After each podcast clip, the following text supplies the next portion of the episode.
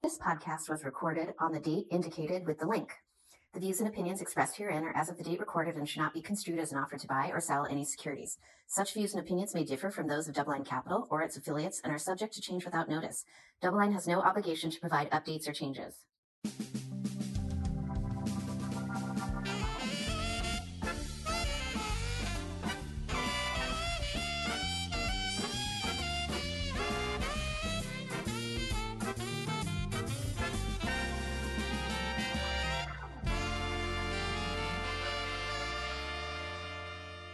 And welcome to the Sherman Show. I'm Jeff Sherman here today with my co host, Sam Lau.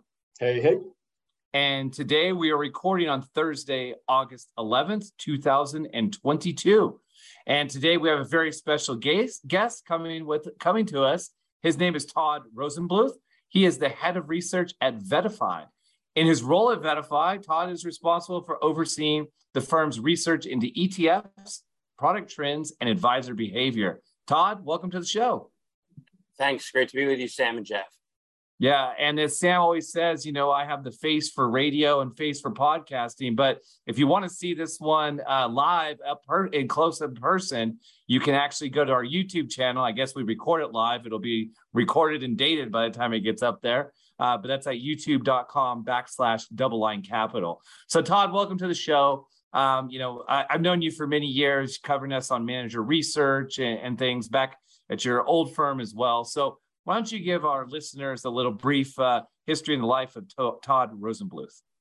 Sure. Uh, so, I was uh, originally a financial advisor at Morgan Stanley and realized that I liked doing the research and wasn't as good at the relationship building as a 22 year old. And I moved into the research world uh, trans- primarily focused initially on mutual funds, which is how I, you know, I know of DoubleLine. I know of you, you Jeff, and the broader team. Um, I was at Value Line. I then went to S and P. I then covered individual stocks from a fundamental perspective, and then moved back in to focusing on both mutual funds and ETFs.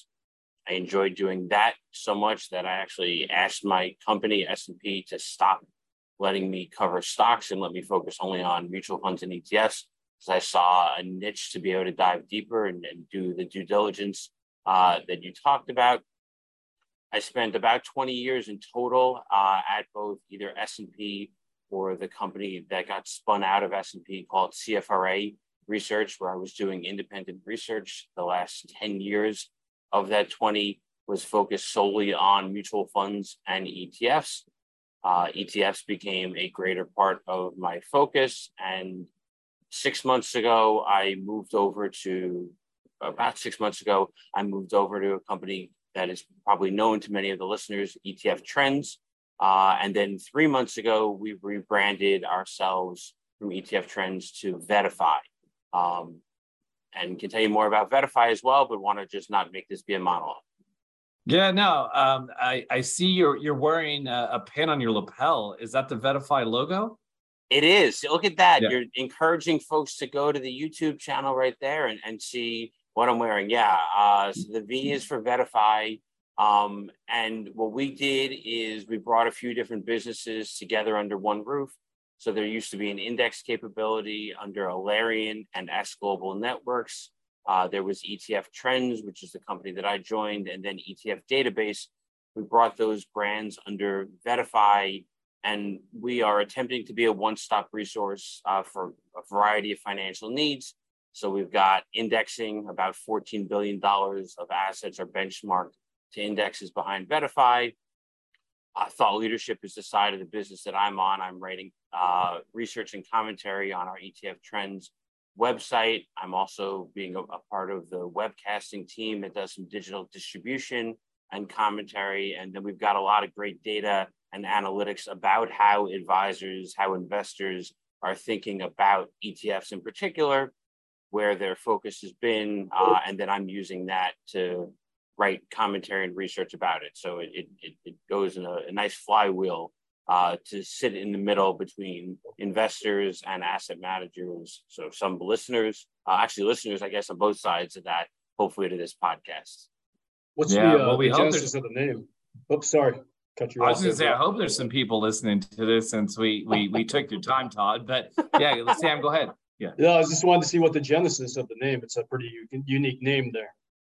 Yeah, so uh, there's some iterations of it that's tied to Sanskrit uh, in that Veda uh, or or or to, uh, has a to be able to do an understanding and and to to vet something to be able to do uh, focus on on due diligence and and research uh, is is part of where that name comes from the phi in terms of finance. Um, so our goal is to just sit um, and be where knowledge is power and we want to be able to provide our end clients which are both advisors and asset managers help them achieve their respective goals so i didn't know any sanskrit before uh, i probably still don't necessarily know it but it's just a, a, a sign of we've gone deep into the resources and what hopefully the listeners will know if they look at the spelling of it it's v-e-t-t-a-f-i is etf is right in the middle of that we hope to have etfs uh, be right in the middle of a lot of what we're doing. And I guess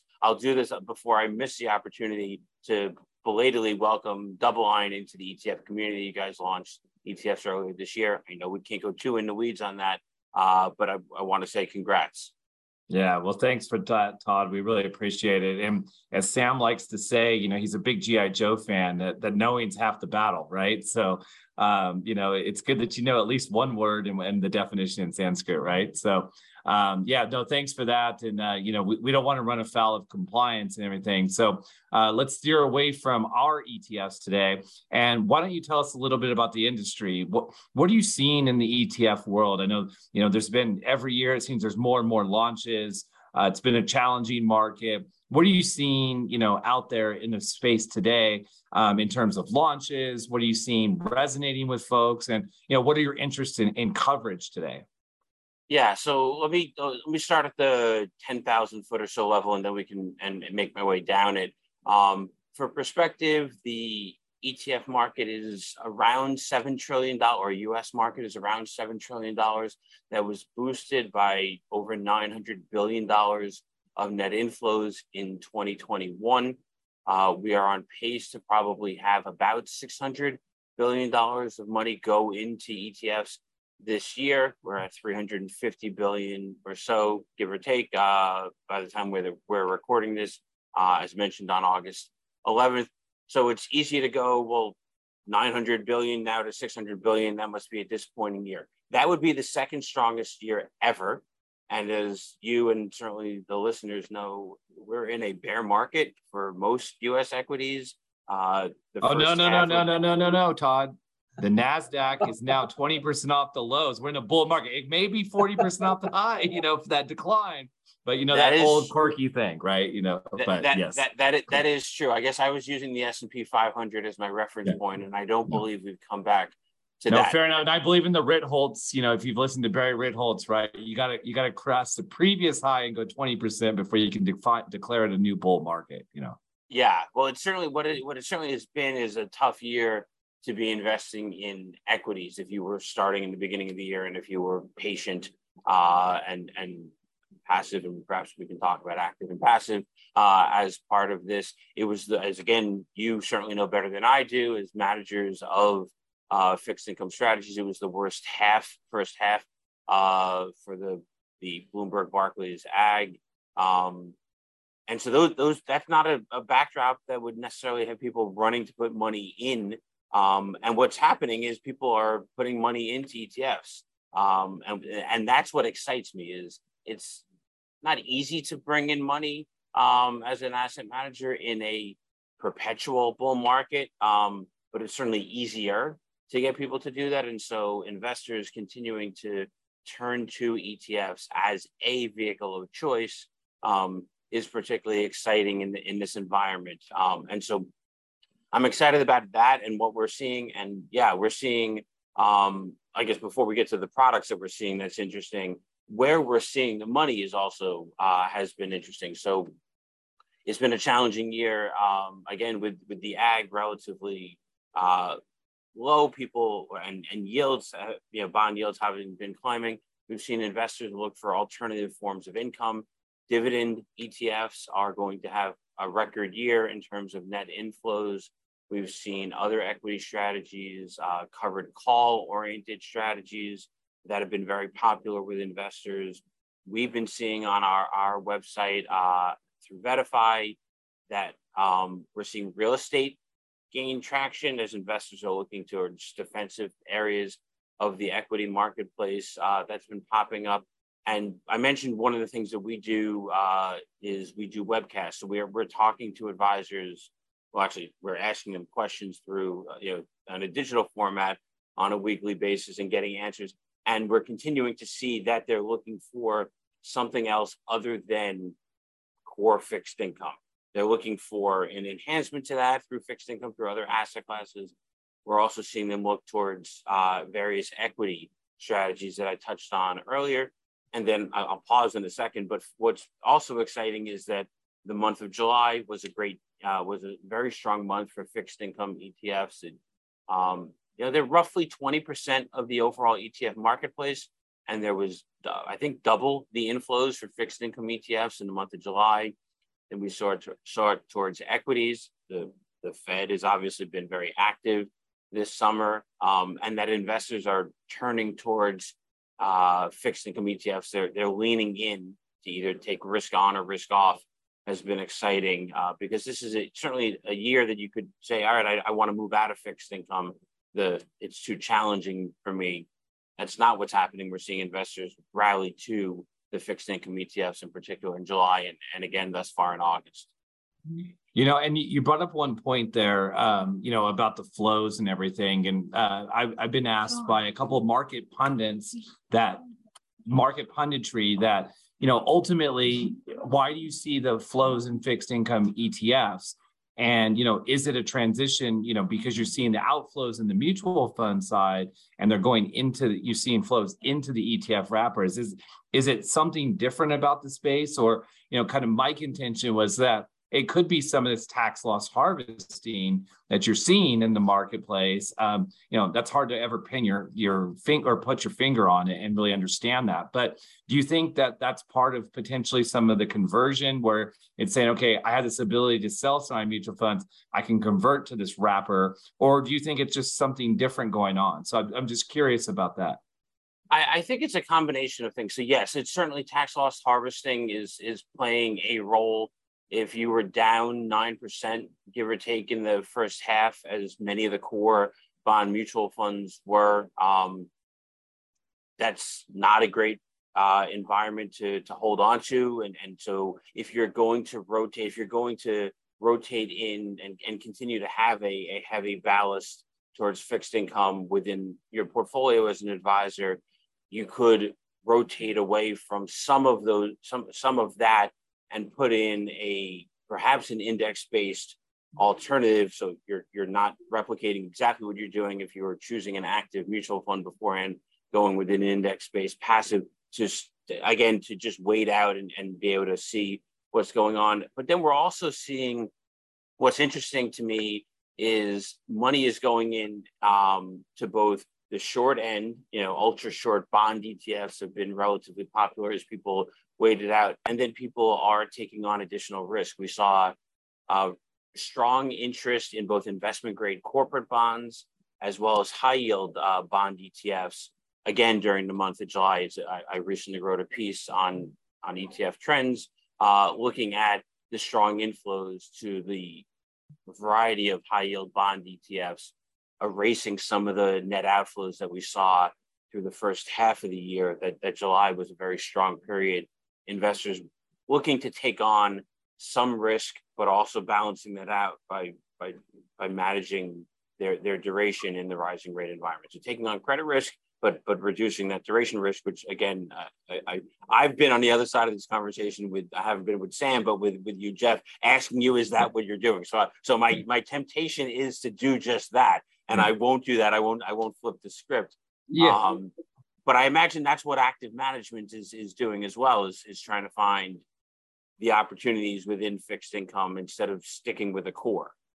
Yeah, no, I think also, you know, some people have asked me that is it neurotic when you look at the flows? You see back end, you see you know front end of the treasury markets right as you pointed out and you see high yield you know being really one of the beloved child here right? And so i said it actually makes some sense. If you're going to buy high yield corporates at this point you probably want some risk offset right? And so that's that you know recession fears right that drive people to like the the long bond etfs right or the ones that are on the back end of the yield curve. And i said that makes some sense um, the front end it's pretty attractive these days right? Um, the, the problem with the front end a little bit is most of us think it's probably going to go up a little bit more you know um, just given that the fed's probably going to be a little more aggressive. And, and i think i said in my last podcast i would fade the fed forward curve at this point. I think that they're going to be much more aggressive than the, the market's price. I think three and a half terminal rate is just too low.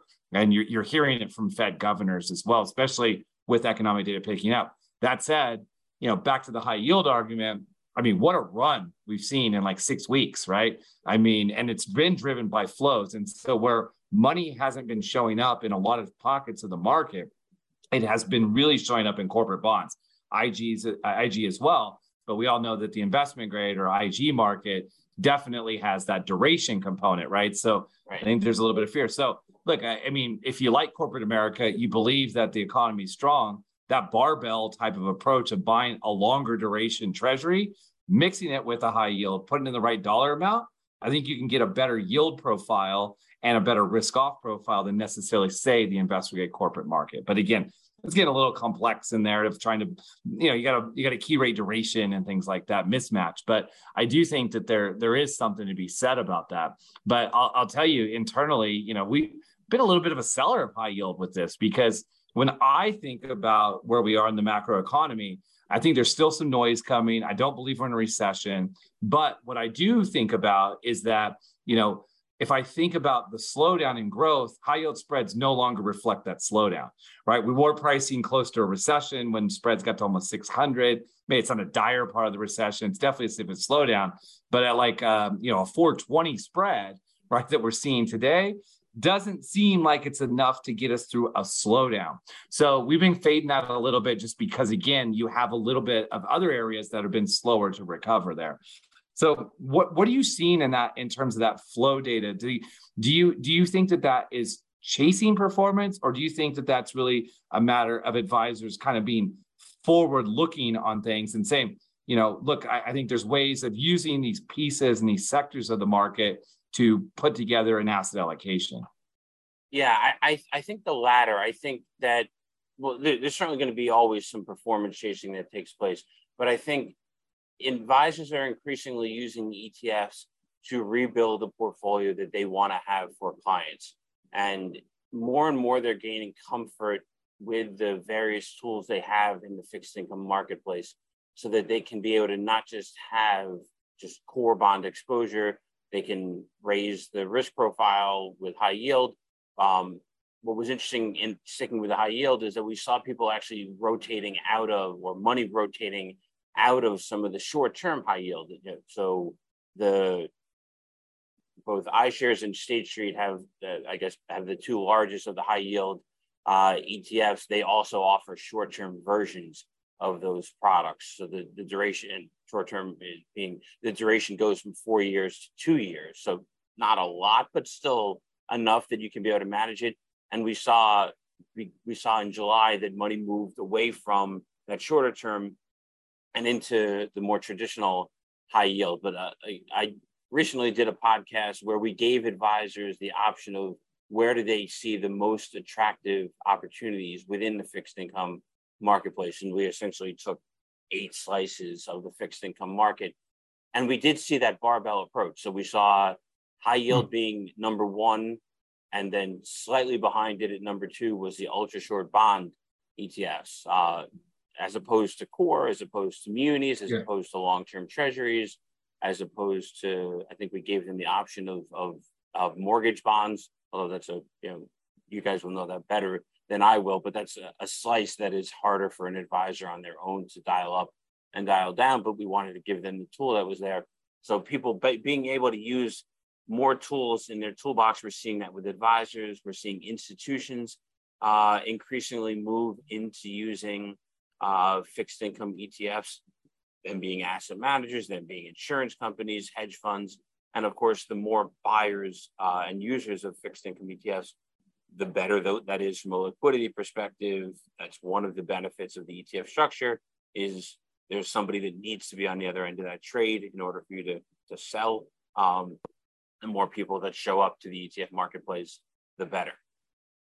Yeah, hey, Todd, one of the things I wanted to, to ask you is it just seems like, just from my, my observations, that uh, ETFs in terms of new strategies that come out seem to be seem to move at a faster pace than mutual fund managers when they come out. So um, over the past, uh, let's say, even just looking at it since the pandemic, you know, there's been a number of FOMO type investment strategies that have come out as uh, it seems like managers are trying to capitalize on that theme of the of the day or the month. Uh, you know, the crypto ETFs were a big topic back in 2021, and then all of a sudden you don't really hear much about them in 2022. Same thing with the meme stocks you know that came out just etfs focusing on these very specialized niches. Um, what are some of the things that i guess prospective investors you know should be aware of when they're thinking about these etfs instead of just seeing it as money grab perhaps by by the managers? You know sometimes you know they do have you know fund you know good foundations underneath them from an investment theme but just what are some of the things that they can uh, think about there? You know one of the key things is you know sometimes the name of the etf while it sounds like maybe it focuses on green energy or you know vegan uh, ETF you know type things. Sometimes the underlying securities don't necessarily match that marketed name as well. So, you know, what are some of the, the caveats that people should be thinking about when they consider these? Well, I, I love that. For those that are on YouTube, can see me leaning forward and getting ready to to to, to respond to that. Um, so you, you, had a couple of things in there, Sam. I want to make sure I touch on. Um, yes, in the ETF marketplace, things tend to move faster than they do in the mutual fund world and and even faster than beforehand. So there's regulations that came about. I won't get too far in the weeds but it made it easier to launch an etf uh, it made it less costly to launch an etf and so we're seeing both large asset managers as well as etfs people who run money as advisors in the, from a strategy turning some of their products into an etf and being able to do so relatively quickly some are broadly based in their strategies, and some are very narrow and niche oriented because it's a concept that they believe in, or they think there's an opportunity, or they see this as as as just that something to be able to do. So we're big believers. I'm a big believer that broad asset allocation still matters, and you want to be diversified. Um, so again makes me happy. I, I keep dropping these webcasts, but I do a web two, one or two webcasts each week um, and I just published a piece today that looked at thematic ETF investing, and it made me so happy. We did a webcast with with ARK. Again, I'm not name dropping uh, products, but we did one with ARK, and that's what they do is thematic investing. So it wasn't surprising to me that people on that webcast were interested in thematic investing, but it made me happy to see that they were using the majority had between one and 10% of their asset allocation in thematic investing, that they weren't crowding into these products because, of course, the higher reward also comes with that higher risk. So that made me feel good that the advisor base was being more prudent in what they're doing. So that would be, I guess, my lesson one is the narrower the strategy, it has to be built around something that's core, whether that's active or passive in the ETF space or a combination of that, because the narrower the slice, the, the more you can get hurt. Um, but there, the ETF marketplace is relatively crowded, and certainly in the anything non-core. So whether that's a, a sector, a style, a thematic approach to it, the name of the ETF, let alone the ticker of the ETF, only tells you so much about what you're going to get inside the portfolio. Um, there's you know half a dozen uh, clean energy ETFs that have the phrase clean energy in the name, and that's increasingly popular given that what, what's happening with the legislation in the United States that might uh, result in more spending to support uh, and provide clean energy. The the the devil is in the details, and you really need to understand what is inside the portfolio. The stocks, in the case of this stock portfolio, are going to drive the future returns.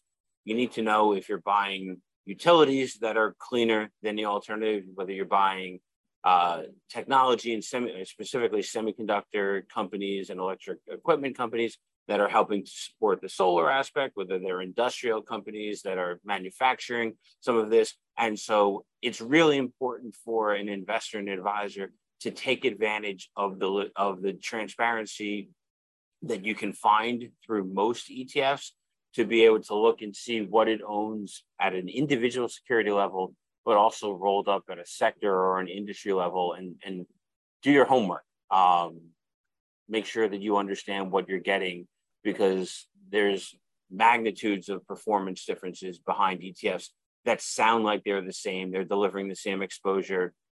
And then you go, wait, what happened here? So there isn't that. There's a difference between the S&P 500 and the Russell 1000. Obviously, 500 stocks, but not not exactly because they're both market cap weighted.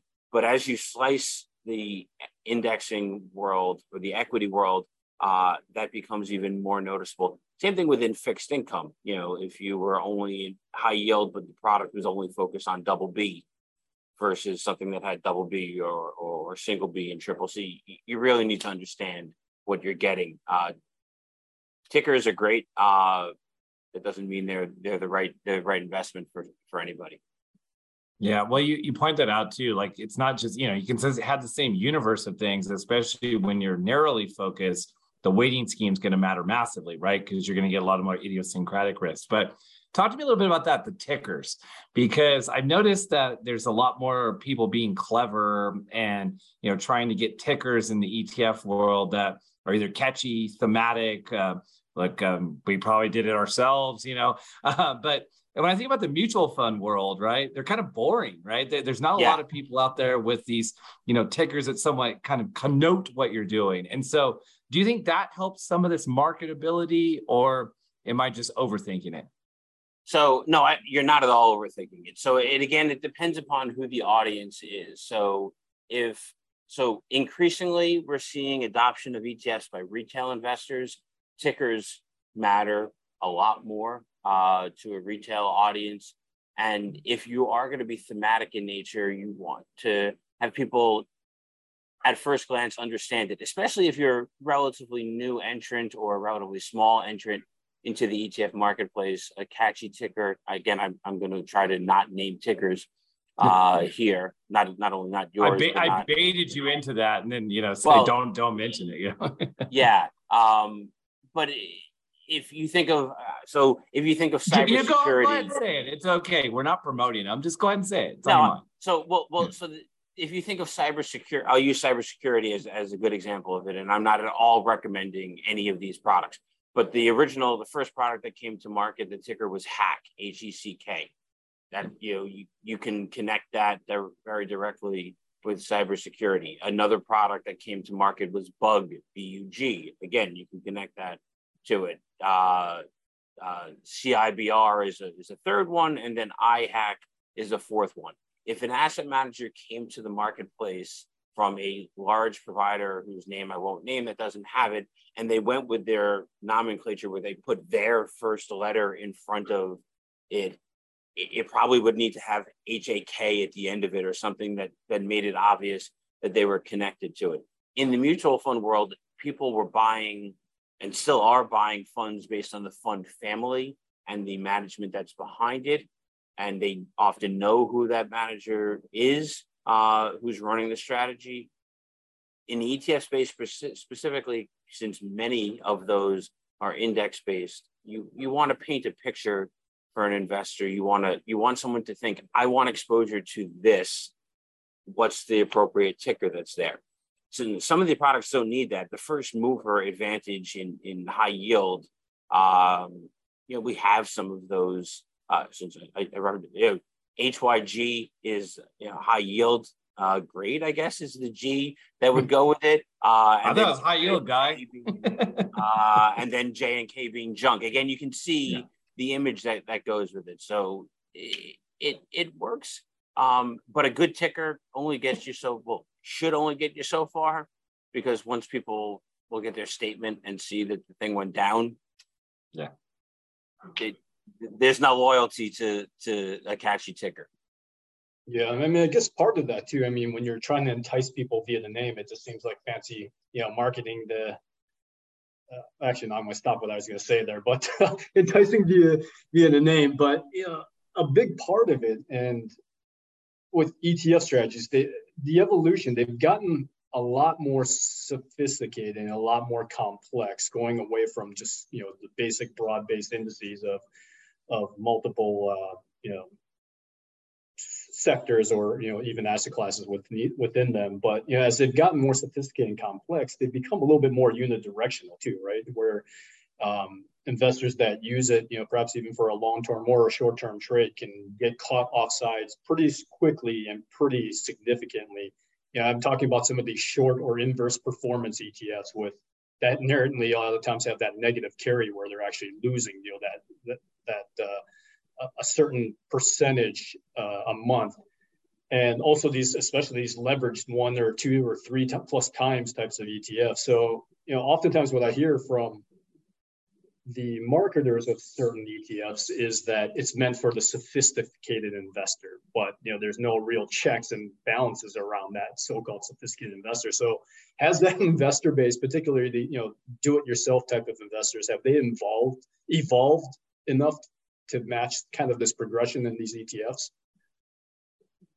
So I was kind of rambling hope, there as I yeah no no no no so no so I I I hope they have so what we've seen and and and July and early August is has certainly been eye opening. It's supposed to be a slow period of time. Um, you know, summer months that we've seen continued money moving into it as well as evolution. So what we've had in in the last few weeks um, are single stock ETFs that are either inverse, meaning that your your benefit when that the, value of the security, the stock inside, like Tesla, for example, goes down in value, you'd be benefit, you'd be essentially shorting it, but through the ETF structure and having that rolled over uh, or leveraged versions of it. So you take a one and a half times leveraged version of of Tesla or Apple, to name a, a couple of the companies that are there does do I think that the average investor understands what is involved in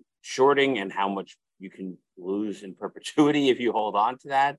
Or do they understand that when you have something that's levered, it, the risk is magnified? The reward is too, but the risk is magnified, and that matters more on the downside.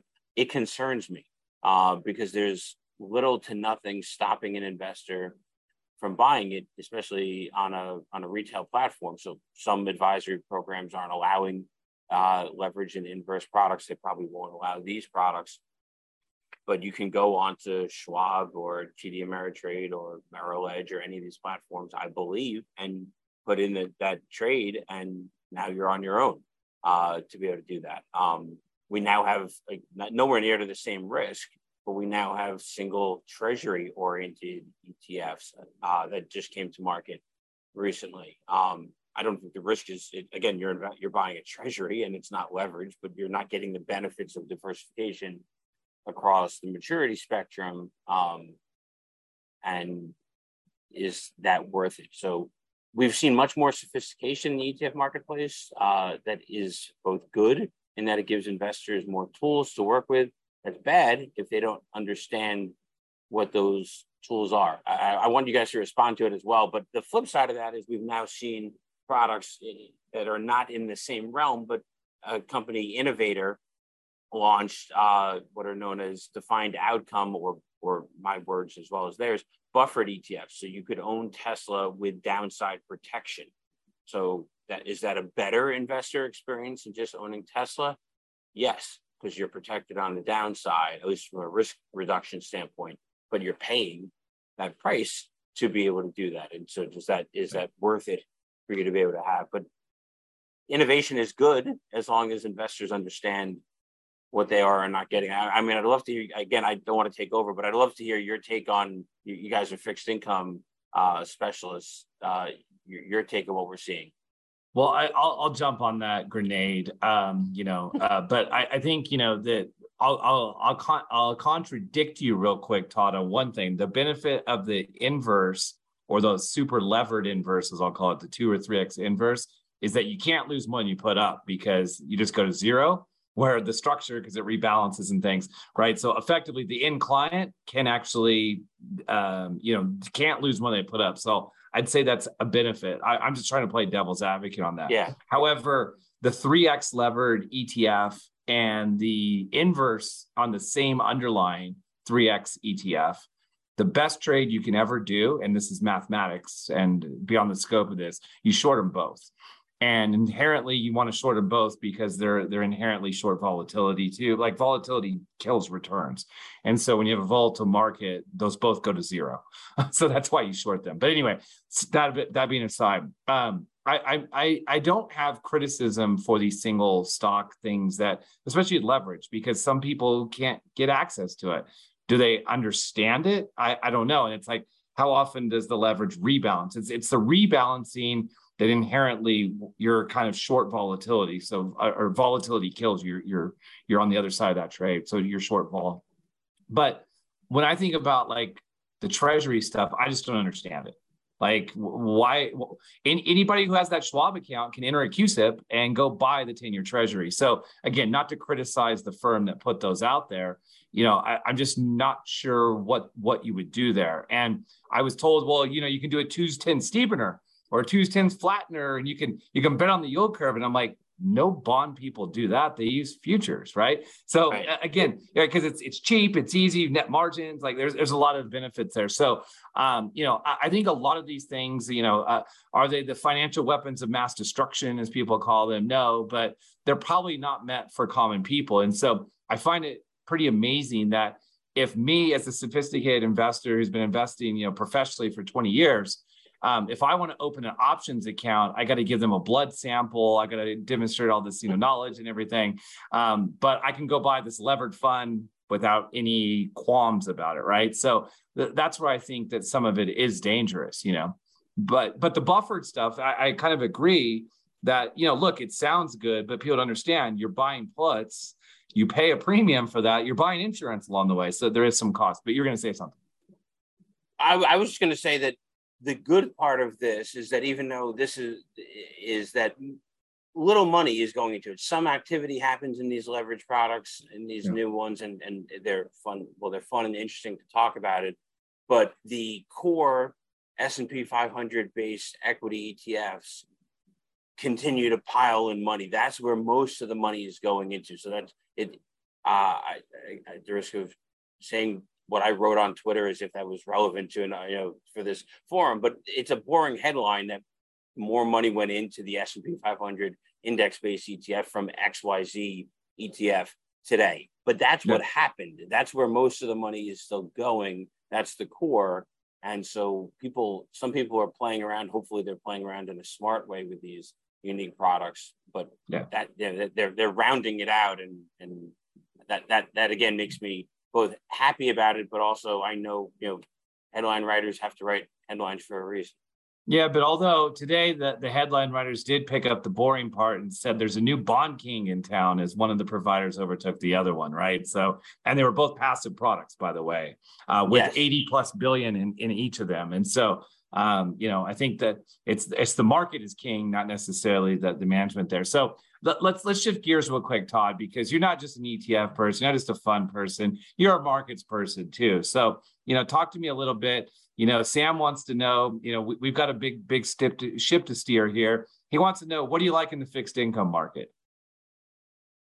So I, I I think that high yield is still a good place to be able to be to be able to get it, you know, from an income perspective. Um, yep. I, I find that you can get again i'm looking at this from an etf perspective not an individual security perspective. Um, you get the benefits of diversification uh, throughout that credit quality spectrum. I don't again i'm i'm of the three of us i'm least qualified to be able to answer are we headed into a recession? But i don't think we're going to be headed into a recession and so i'd be willing to take on credit risk and, and think that that's worthwhile and you can get some relatively low cost etfs to be able to get exposure uh, to that uh, to to that world. Um, I know more the equity side than I know the fixed income side, but but yeah, high yield is where I'd be.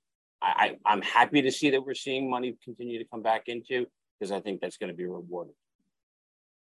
So on that note, uh, I got two questions, two-parter, I guess. Uh, one, what are you thinking about equities then? And then second, you know, you, I enjoy reading your research and your commentary. So you know, maybe if you're able to, if you can give us uh, a sneak peek on what you've been working on uh, for the next uh, iterations.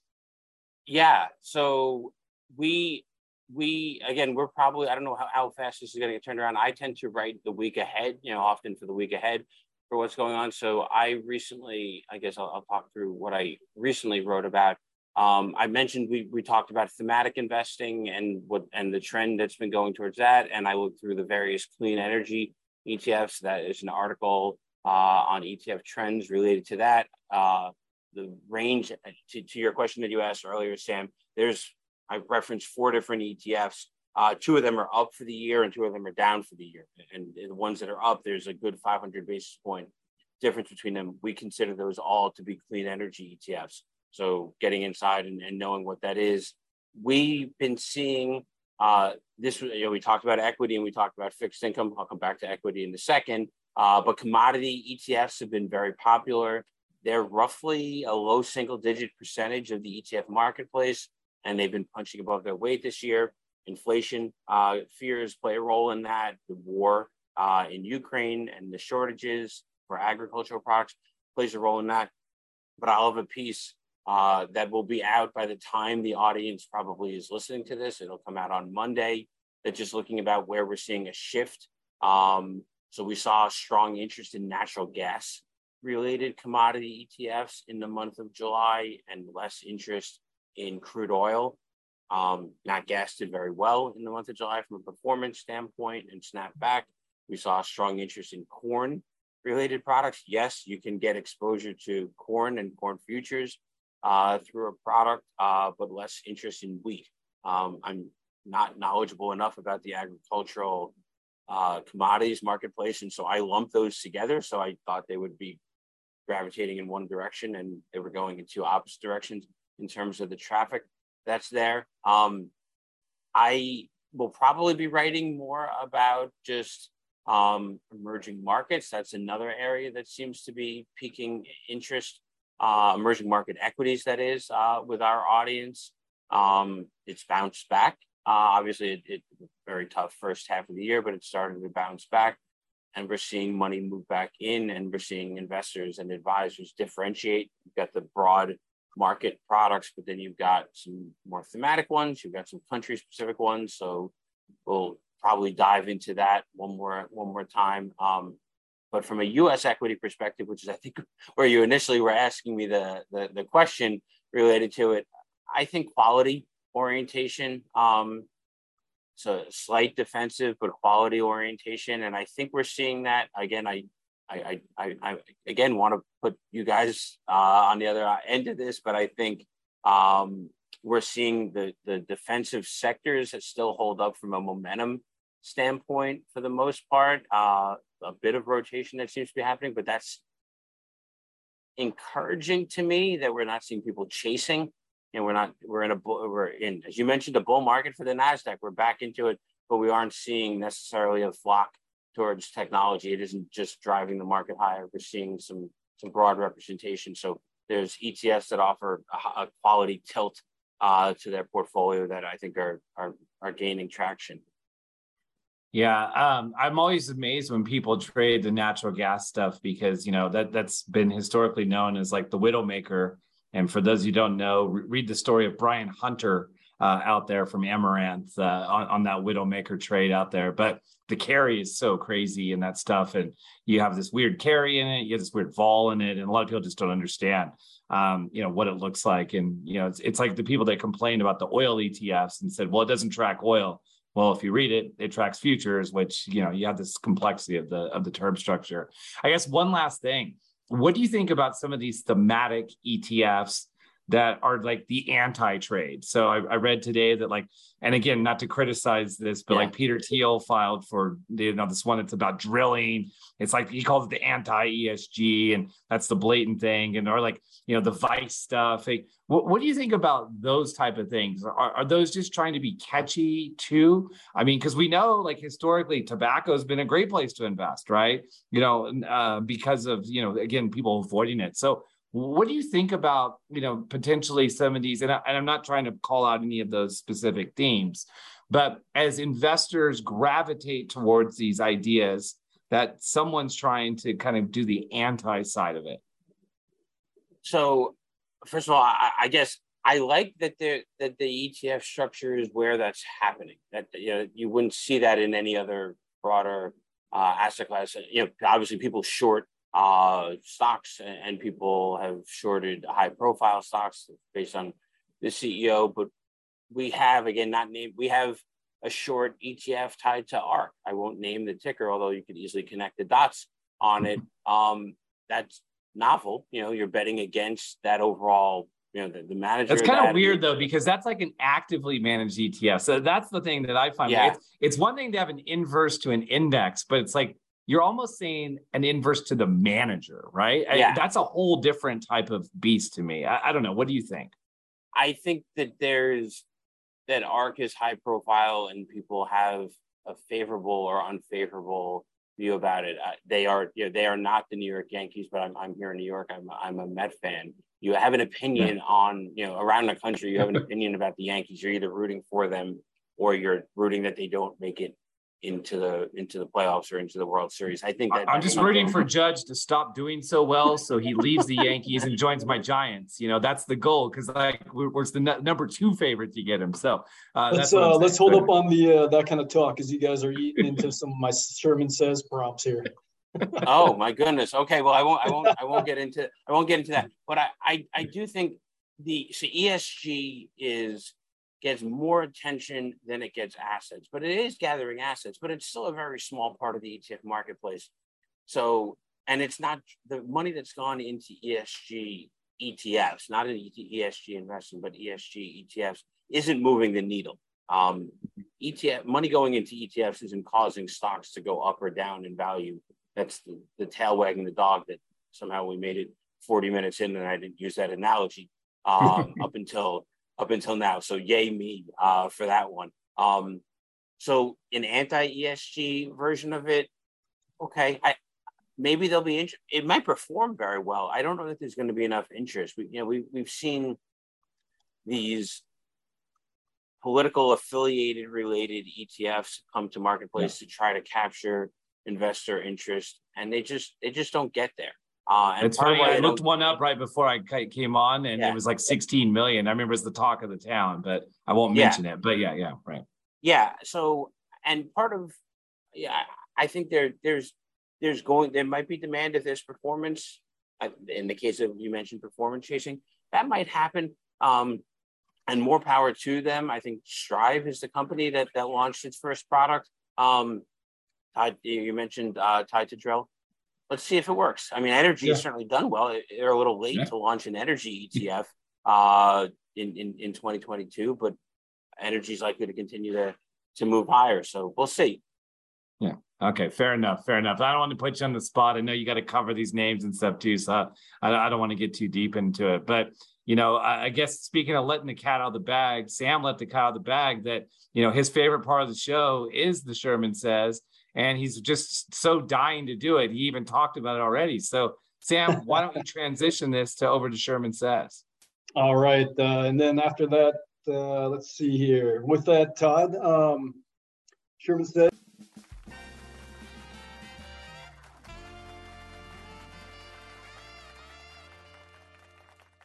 This is where I will offer a series of alternating prompts between you and Sherman, to which I hope to get a concise top of mind response. Professor Shiller has referred to this as a verbal Rorschach, which he abhors, uh, going participating in. So let's see how you uh, weather or stand this stand this test here. So I'm going to give the example out there of Sherman for U.S. housing market. Fading strengths, but strong. All right, over to you, Todd, with fintech. It's evolutionary, but still very early days. Sherman with credit rally. It's not uniform. Um, and what I mean by that is the high yield is really taking off. The IG is catching some of it, but it's got the interest rate component. But other pockets of the market really haven't seen it. We have seen EMD rally a fair amount uh, as of late, especially in the below investment grade. But there's been a big lag in other parts of the market. So um, I think you need to be long the credit rally. with with Todd. I just have a few other preferences over uh, high yield at this point in time, given the rally it's seen. All right, uh, back to you, Todd, with single stock ETFs. Oh, boy, risky. Uh, you better know what you're doing. Uh, I would equate it to I I would be very dangerous with a set of power tools in my hands, but in, in, in with um, the handyman in my building, certainly know what he's doing.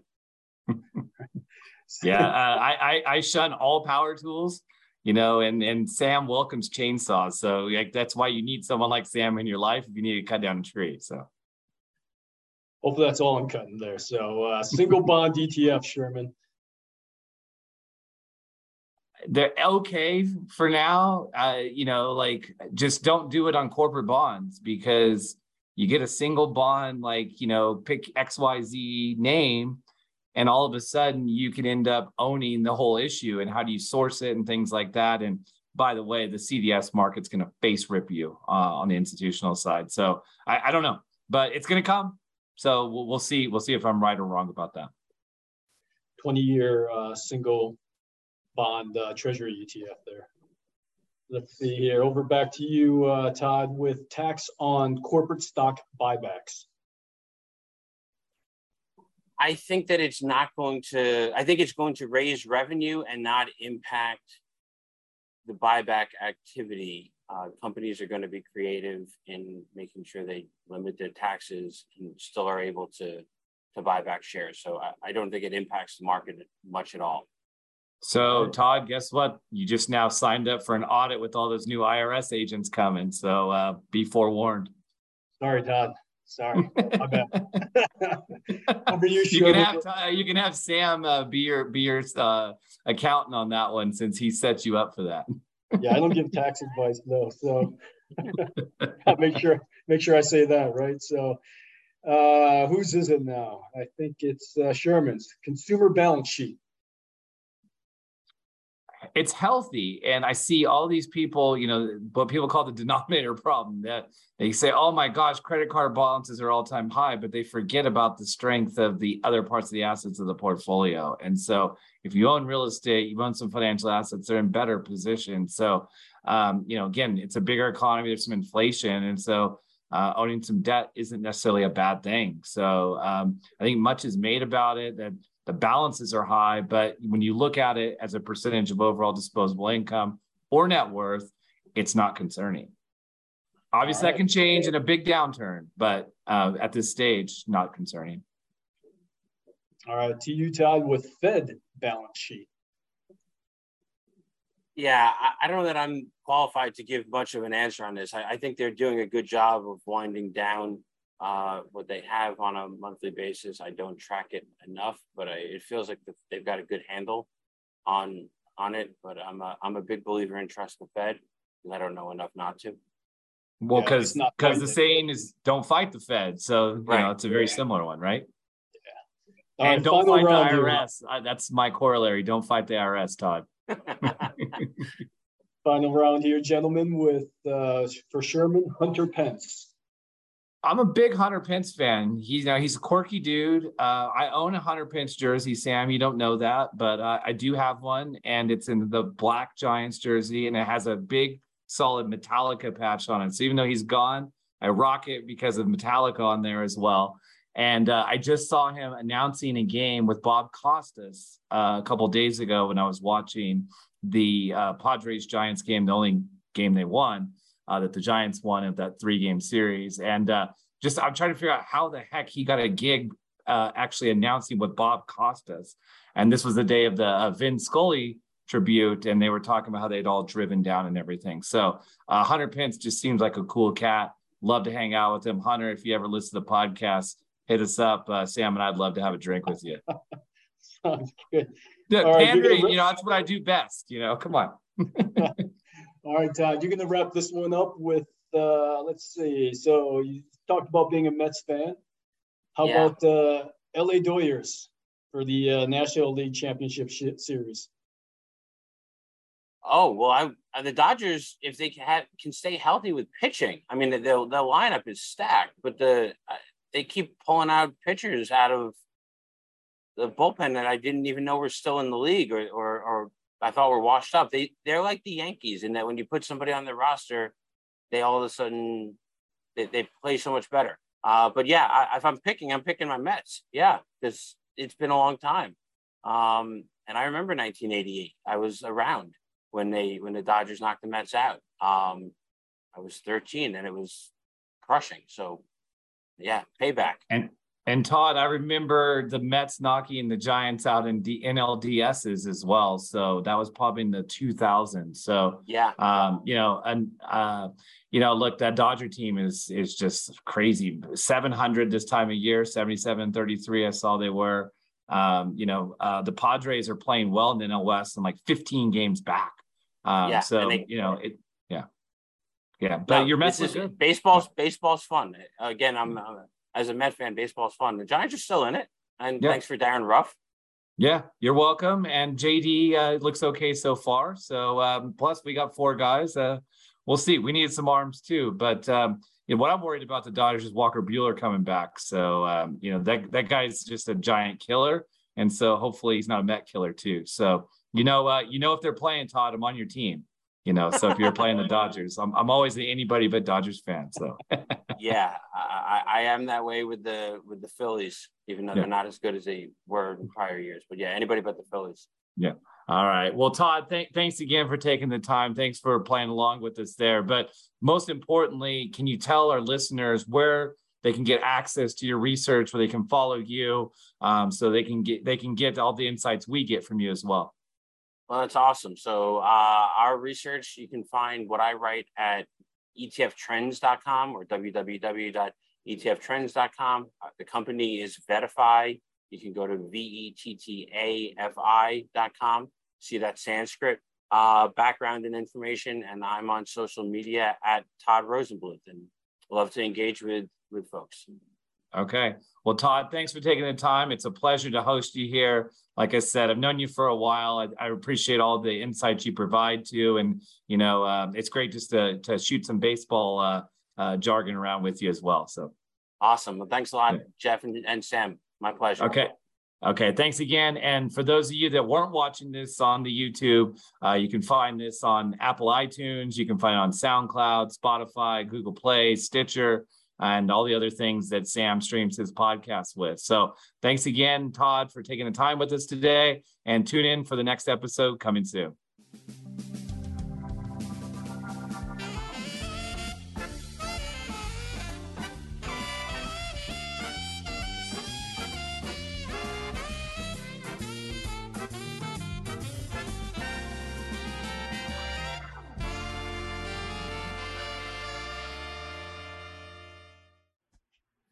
The audio presentation represents DoubleLine's intellectual property. No portion of this presentation may be published, reproduced, transmitted, or rebroadcast in any media in any form without the expressed written permission of DoubleLine. DoubleLine has no obligation to provide any updates or changes. To receive permission from DoubleLine, please contact media at doubleline.com. Neither DoubleLine nor any of its affiliates make any representation or warranty as to the accuracy or completeness of the statements or any information contained in this podcast. Liability, including in respect of direct, indirect, or consequential loss or damage, is expressly disclaimed. DoubleLine is not providing any financial, economic, legal, accounting, or tax advice in this podcast. The receipt of this podcast by any listener is not to be taken as constituting the giving of investment advice by any DoubleLine entity or individual to that listener, nor to constitute such person a client of any DoubleLine entity. The portfolio risk management process includes an effort to monitor and manage risk, but does not imply low risk. Copyright 2022, DoubleLine Capital.